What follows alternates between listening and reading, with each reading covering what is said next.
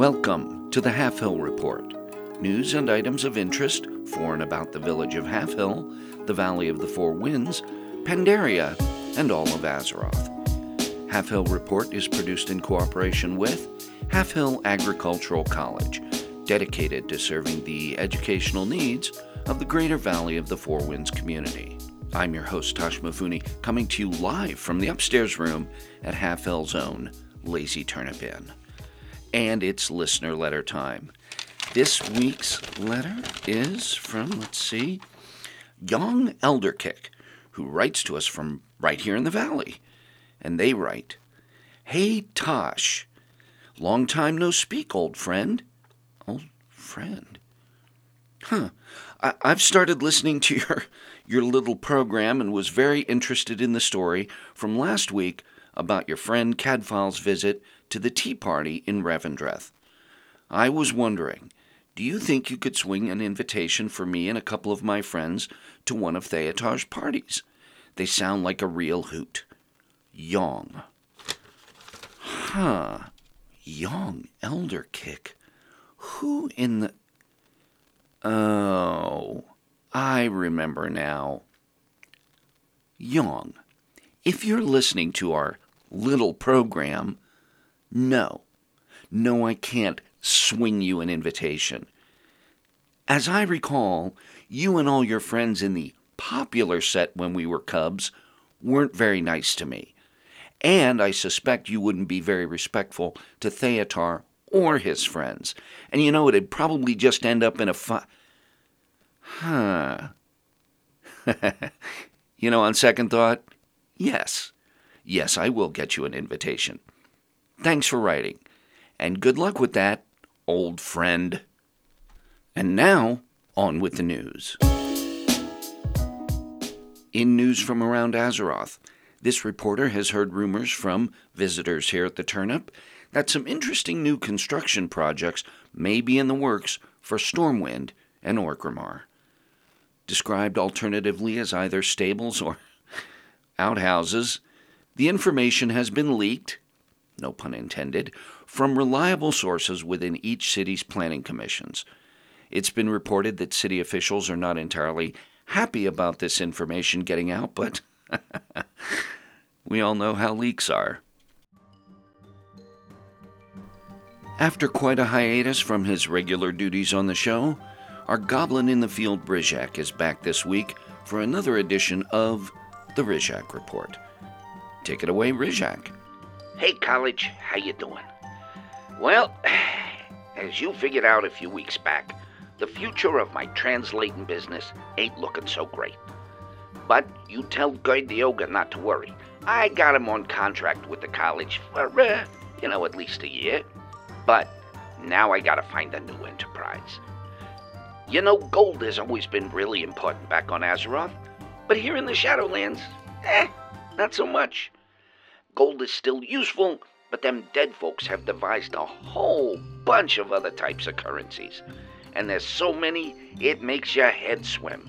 To start with, two of the covenants have their own coins that you can only spend with their vendors. And of course, all of them use anima as a method of exchange. Torghast has five, count them, five different currencies that you can use, you know, for different things. The Maw has a currency that you can only spend in the Maw. Korthia has a currency shared with a couple of factions there. The Sanctum of Domination has its own currency for gold's sake, as do the Halls of Atonement. Oh, and then you got your cataloged research, also in Korthia, grateful offerings, and valor for those brave enough to tackle the mythic dungeons. And now there's this Zereth Mortis place, and it has cosmic flux. Hey, it's enough to give me the flux, I tell you. The bottom line is, all the adventurers here in the Shadowlands are so busy collecting all these currencies or whatnot that there isn't much need for gold unless you got a profession or are helping out the guilds. So's I figure, if I can't beat 'em, join 'em. But you know what? They got them markets locked up tighter than a darkwater clam at low tide. And then it occurred to me. Arbitrage. Now, technically it ain't allowed. These are closed markets after all, and there is a small matter of legalities around the whole thing. And then I got to figure out how to convert the transactions into gold. But hey, when have I ever let a few minor obstacles get in my way? anyway, if I can figure out how to make this work, it'll be an absolute gold mine.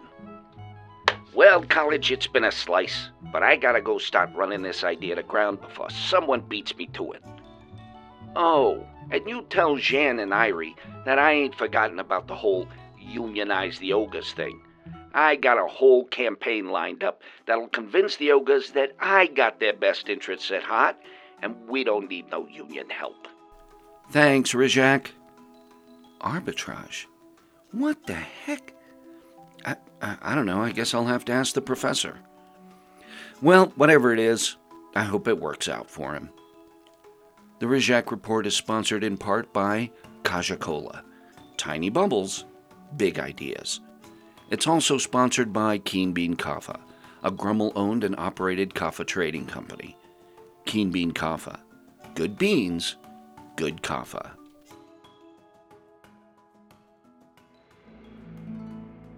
Hey folks, you'll never have to worry about having the right currency when you shop with the fine vendors of Halfhill Market. And the prices?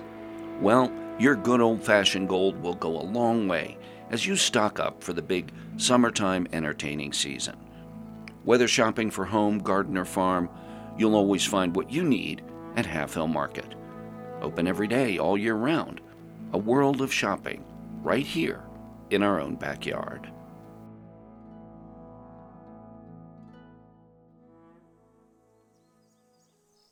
And now, the farm report. Jogu's word for tomorrow's crop is leeks. The mild, earthy, and slightly sweet taste of red blossom leeks are a key to several Pandaren recipes, including the always popular Chuntian spring rolls and the legendary Four Senses brew.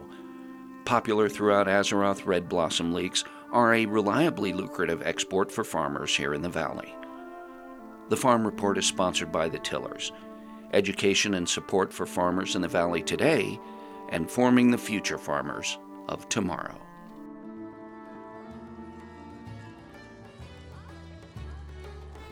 Checking the Azeroth calendar, you've got just one day left to make an orphan very happy for a day during the worldwide Children's Week. Why not consider dropping by an orphanage in any of the major capital cities, and you'll get the joy and satisfaction of taking a deserving orphan out on an adventure of a lifetime. And for all you aspiring aeronauts out there, next week the Spring Balloon Festival begins.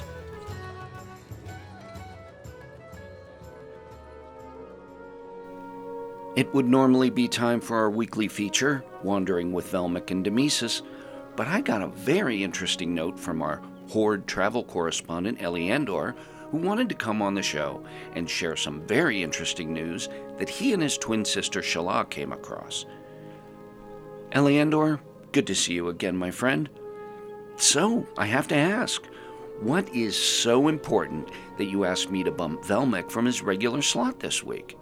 Hello, dear boy. Well, you'll hardly believe this story, but Sheilaah and I had a very interesting experience with a little blood elf orphan girl from Shattrath. Wait, wait. Let me stop you right there. And, you know, I almost hate to ask this, but what exactly were you and Sheilaah doing with an orphan? well, if you must know, Daddy insisted that Sheilaah and I participate in Children's Week. Oh, really? Yes, dreadful, isn't it? You know, normally we would have refused something like this out of hand, but apparently there was some family controversy or other, and he thought we could use some, as he called it, positive press. Uh huh. And he thought having you and your sister in charge of an orphan for a day would be positive press? I'm not sure I appreciate the implications of what you're saying, but can I go on with the story, please? Yep. Sorry. So, for some reason, Daddy insisted that we go to the orphanage in Shattrath, when he knows perfectly well that there are entirely serviceable orphans in Orgrimmar. But Daddy was insistent, So we met Matron Mercy at the Shattrath orphanage, and she gave us a whistle to summon the little girl, which frankly seemed a bit demeaning. I mean, it's not like she was in some aristocrat's children's singing group. I'm sorry, what? Read a book, dear boy. Anyway, the little blood elf child showed up right away, and her name was Salandria. She was cleaned up and in the best attire that could be expected for an orphan, I suppose, and so energetic. Frankly, her energy was already exhausting Sheilaah and I, but duty must. She told us she had never been outside the city, but I was skeptical because she had quite a detailed list of all the places she wanted to go. Well, Eliandor, I mean, she could have at least heard about these places. I suppose. Anyway, the first place she wanted to go was Sporeggar to visit her friend from the orphanage named Hachu. Bless you. Really? Sorry, I couldn't resist. Apparently, Hachu and Salandria were best friends in the orphanage, but about a year ago, Hachu was adopted by a family in Sporeggar. And what a perfectly dreadful place it was. Right in the middle of a swamp. Personally, Sheilaah and I thought she would have been better off at the orphanage. Oh, hey, Eliandor, that's that's not very nice. What? At least she, eh, he, they, I guess, would have been clean. But I will say that the two friends were very happy to see each other. Apparently, they plan on being adventurers when they grow up, just like Sheilaah and I. I don't think Sheilaah knew I saw this, but that actually made her smile a little. Aw, that's that's really touching. don't be mawkish. Besides, the little rascal showed her true colors by where she wanted to go next. And where was that? Of all places, the throne of elementals at Nagrand. Apparently, she has dreams of being a mage when she grows up. So she wanted to see elementals to see what it takes to control them. So, of course, as soon as we landed, the wretched little child ran off to talk to a massive fire elemental named Incineratus. Oh no! Oh, yes. And of course, she got burned. Fortunately, I do a bit of healing, but she certainly learned her lesson. Elementalist Sharvak, who seemed a bit put out that we brought a child, didn't think much of her future as a mage because, and you won't believe this, because she's a blood elf. What? I know. Imagine restricting someone from something because of their race. I thought Azeroth was beyond that. Sheilaah was almost apoplectic. I had to drag her away to avoid an ugly incident. Fortunately, Salandria didn't notice because she was already tugging at my sleeve to hurry to the next place on her list the Dark Portal. Ew. Why? It's beyond me, dear boy. From what Salandria told us, the matrons at the orphanage use scary stories about the Dark Portal to frighten the little beast into submission. The way she rolled her eyes, which looked remarkably like something Shalom would do, gave me to believe it wasn't a very effective strategy. When we got there, she was more impressed than frightened. You know, she even knew about Medivh's role in creating it. That's actually pretty impressive. Sheilaah and I thought so as well. But Salandria just stood there gaping at the portal. Finally, Sheilaah lost patience and said to Salandria, Close your mouth, dear. We are not a codfish. What an odd thing to say. Oh, it's a saying Sheilaah used when she tried her hand at being a nanny once. I don't think Salandria was too pleased with this comment because she gave Sheilaah quite the look and then marched off to the portal in Orgrimmar for our next destination, Silvermoon, which was quite the relief after all the dreary places we had been. We got to Silvermoon and there was a bit of a delay in the mage room because Salandria wanted to watch a mage by the name of Elredan practice polymorphing his partner Arasalia. Poor thing. She kept begging Elredan to stop, but she went from a sheep to a squirrel to a giraffe in just seconds. Huh. Sounds like you know them. Is Elredan a new mage? Oh no, he's been at it for years. Poor dear is just incompetent. Okay, so what did Salandria want to see in Silvermoon? Someone by the name of Sig Nicious, a musician of all things, in something called the Tauren Chieftains. We found them loitering around the Elder's Walk with their manager, and Salandria was so excited. She even pretended to play some sort of instrument and broke into song. I must say, she had quite a powerful voice, which the chieftain seemed to appreciate. Oh, no kidding. What did she sing? The power of the horde, of course. So now Salandria wants to be a musician, or as she called it, a rock star, whatever that is. Ridiculous. First she wanted to be a mage, and then she wanted to be this rock star thing. Can you imagine not knowing what you want to be? Yeah, kinda. Oh, well, no offense, dear fellow. The day was getting a bit long, and honestly, Shallan was looking like she was reaching her limit, so I told Salandria we could go to one more place. She said that some stinky priest had told the children in the orphanage about the caverns of time and the dragons there, and she seemed quite enamored with dragons. You know how it seems like every little female goes through their dragon phase. That's a thing? Of course. So off we went. Well, we know sooner got to the foot of the pedestal at the center chamber before several Wardens of Time made to attack little Salandria. Oh no! Why? Who knows? You know how dragonkin are. The least little thing will set them off. Poor Salandria was terrified.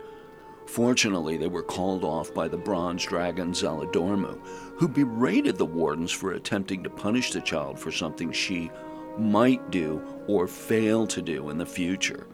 But Salandria was still frightened and was hiding behind my robes.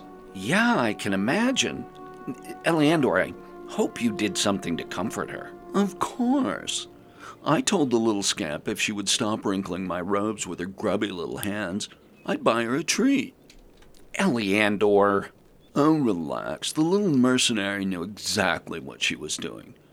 As soon as I said it, she got a sly look in her eye, and then the greedy little monster insisted on a souvenir toy dragon. Well, my coin purse was a little light, so I had to impose on Shallan. And you know what Salandria said when I handed it to her? That she plans on owning a dragon of her own one day. Imagine such a silly notion.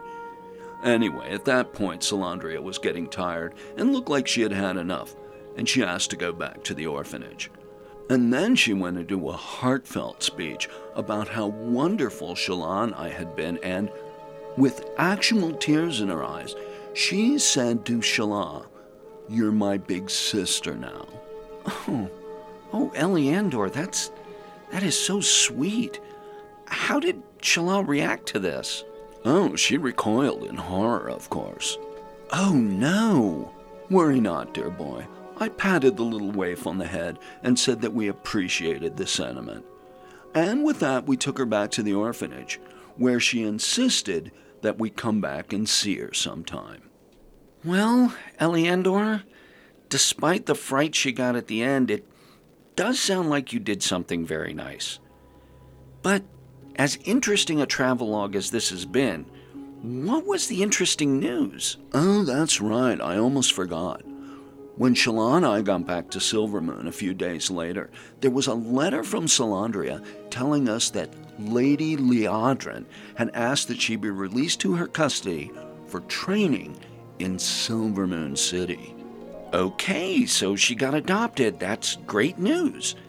But I'm not sure that's really enough to preempt Velmic. Dear boy, I don't think you understand. Lady Liadrin is the matriarch of the Blood Knights, one of the most powerful females in Silvermoon. If she's taken an interest in Salandria, then this little blood elf may have something truly momentous in her future. Oh, okay, I guess that is big news. It certainly is. But even more importantly, if that's true, I may have established a very valuable connection for the future. Oh. well, good for you two, I suppose. And since there's no way you could have known that was going to happen, I'm just going to go with the fact that you did something nice for a little orphan girl. Whatever makes you happy, dear boy. Anyway, must be off. I left Sheilaah alone downstairs and she gets very cranky when she's bored. Ta ta. Okay, yeah, ta ta. Always a pleasure, Eliandor.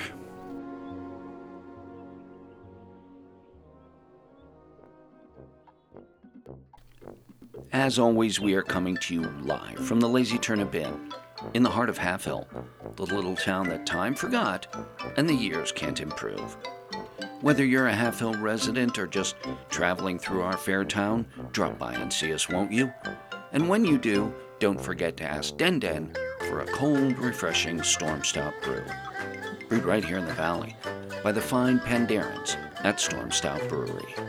When in doubt, reach for a Stormstout. Thanks for joining us again this week, folks, and be sure to tune in later this week for another hilarious episode of Little Binan. These send up parodies of Pandarans and Pandaran Society, set in Binan Village, will be sure to make you laugh, and you may just recognize someone you know, or even yourself. See you next week, and remember make your own turnip.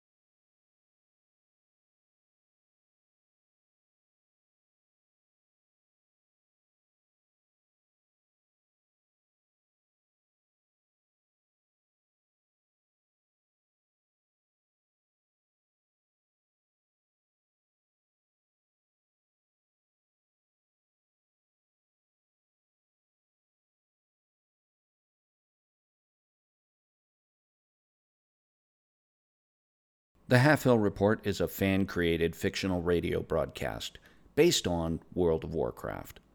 All place names, character names, and music from World of Warcraft used in the Halfhill Report are the exclusive property of Blizzard Entertainment. World of Warcraft is a trademark or registered trademark of Blizzard Entertainment Inc. in the U.S. and other countries. No copyright or trademark infringement is intended by the Halfhill Report. If you would like to reach us, you can find us on Twitter at Report, or drop us an email at halfhillreport at yahoo.com.